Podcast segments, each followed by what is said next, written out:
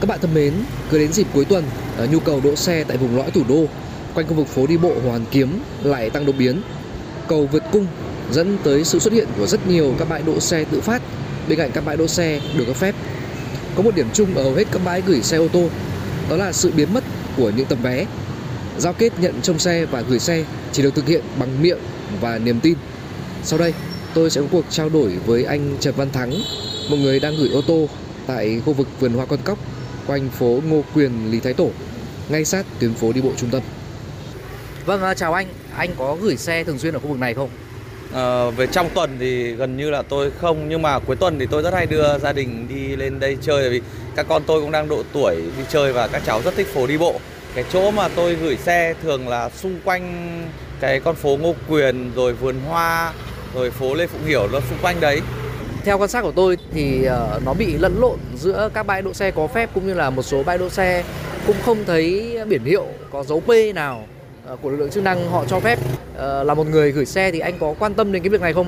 Hôm nay anh hỏi tôi mới để ý, từ trước giờ tôi chưa giờ quan tâm đến cái vấn đề đấy. Tôi chỉ thấy người có đồng phục xong rồi người ta chỉ cho tôi chỗ này để được còn trước đấy tôi cũng không để ý là ở đây còn dấu P hay gì tôi, tôi cứ nghĩ đây là một chỗ được là- các cơ quan chức năng đã cấp phép cho cho cái vạch kẻ đúng rồi đúng rồi đúng rồi cái vạch kẻ đấy là cái vạch mà tôi thường xác định để ờ, các địa điểm xe gửi xe trong Hà Nội tôi sẽ hay căn vào cái vạch đấy Thói quen của anh thì cũng không để ý lắm tới việc mà các bãi đỗ xe họ có biển hiệu được phép đỗ hay không.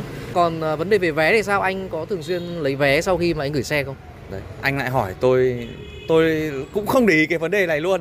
Tại từ trước giờ gửi là người trông giữ xe thường chỉ tôi vào địa điểm xong rồi ờ, bảo tôi đưa tiền số tiền là tùy từng có có thời điểm lễ Tết thì cao hơn xong rồi có thời điểm những ngày trong từa trong tuần bình thường thì giá mỗi lúc một khác nhau. Tại vì một Cụ thể là bao nhiêu ạ? có lần tôi đưa lên thì 30 có lần thì tôi thì 50 còn những có dịp lễ Tết đặc biệt nào đấy tôi nghĩ tôi chưa lên vào những dịp Tết mà tôi nghĩ chắc con số nó cũng sẽ phải hơn có thể là ờ, một tháng tôi lên chỉ hai lần ba lần tôi lên tôi cũng không để ý đến cái vấn đề này lắm. Như vậy là theo tôi được hiểu thì là các nhân viên họ trông xe thì họ cũng không giao vé cho anh và anh thì cũng không yêu cầu họ xuất vé đúng không ạ? đúng rồi. À, từ trước giờ tôi chưa bao giờ yêu cầu gần 6 năm đi xe lên trên đấy. Tôi chưa giờ tôi đòi hỏi người ta xuất vé. Như cả và mà anh nhắc thì tôi mới nhớ thực ra bây giờ nếu mà trường hợp mà xảy ra có vấn đề mất mát hay là về một cái vấn đề bất kỳ về liên quan thì tôi cũng đang chưa biết tìm đối tượng đấy hay là tìm ai hoặc là ai có thể đứng ra chịu trách nhiệm trên cái vấn đề này Vâng. Đúng là cái băn khoăn của anh nó cũng là suy nghĩ của rất nhiều người khi mà anh đỗ xe ở đó và xe gặp sự cố, mất mát hoặc là tai nạn, thậm chí là xảy ra cháy nổ, thì ờ, nếu mà chúng ta không có cái giao kết bằng vé, và vé này là phải là vé do ờ, đơn vị được cấp phép họ in ra là có tính pháp lý nó mới đảm bảo được cho an toàn cho tài sản của mình.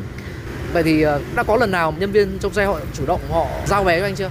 Ờ, tôi nhớ 100% là chưa bao giờ luôn là khẳng định luôn. Kể cả ở gửi ngoài đường chưa bao giờ có bất kỳ một cá nhân nào giao vé cho tôi cả. Đấy là điều chắc chắn.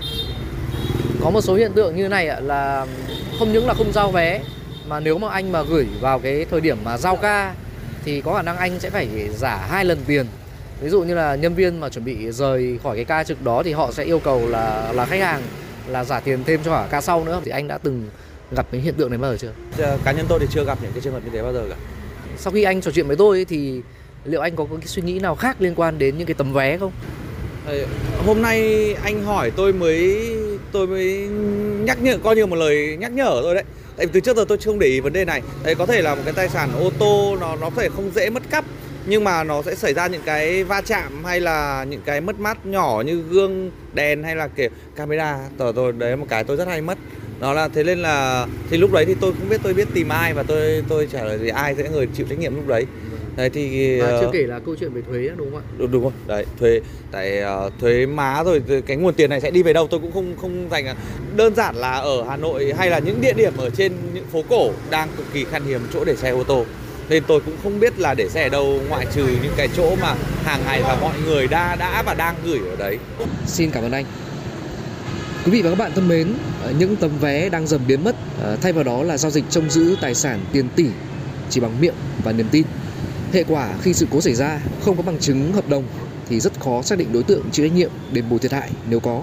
Các cơ quan quản lý thì cũng không thể biết chính xác doanh thu của bãi xe. Để khắc phục, không thể dựa vào tính tự giác tuân thủ của nhân viên trông xe cũng như ý thức của khách hàng mà cần chế tài đủ sức gian đe, công cụ quản lý hiệu quả hơn nữa từ cơ quan chức năng. Được biết từ ngày 1 tháng 7 năm 2022, theo Nghị định số 123 Chính phủ ban hành năm 2020, với tất cả các giao dịch kể cả dưới 200.000 đồng thì người bán hàng bắt buộc phải lập hóa đơn điện tử cho người mua.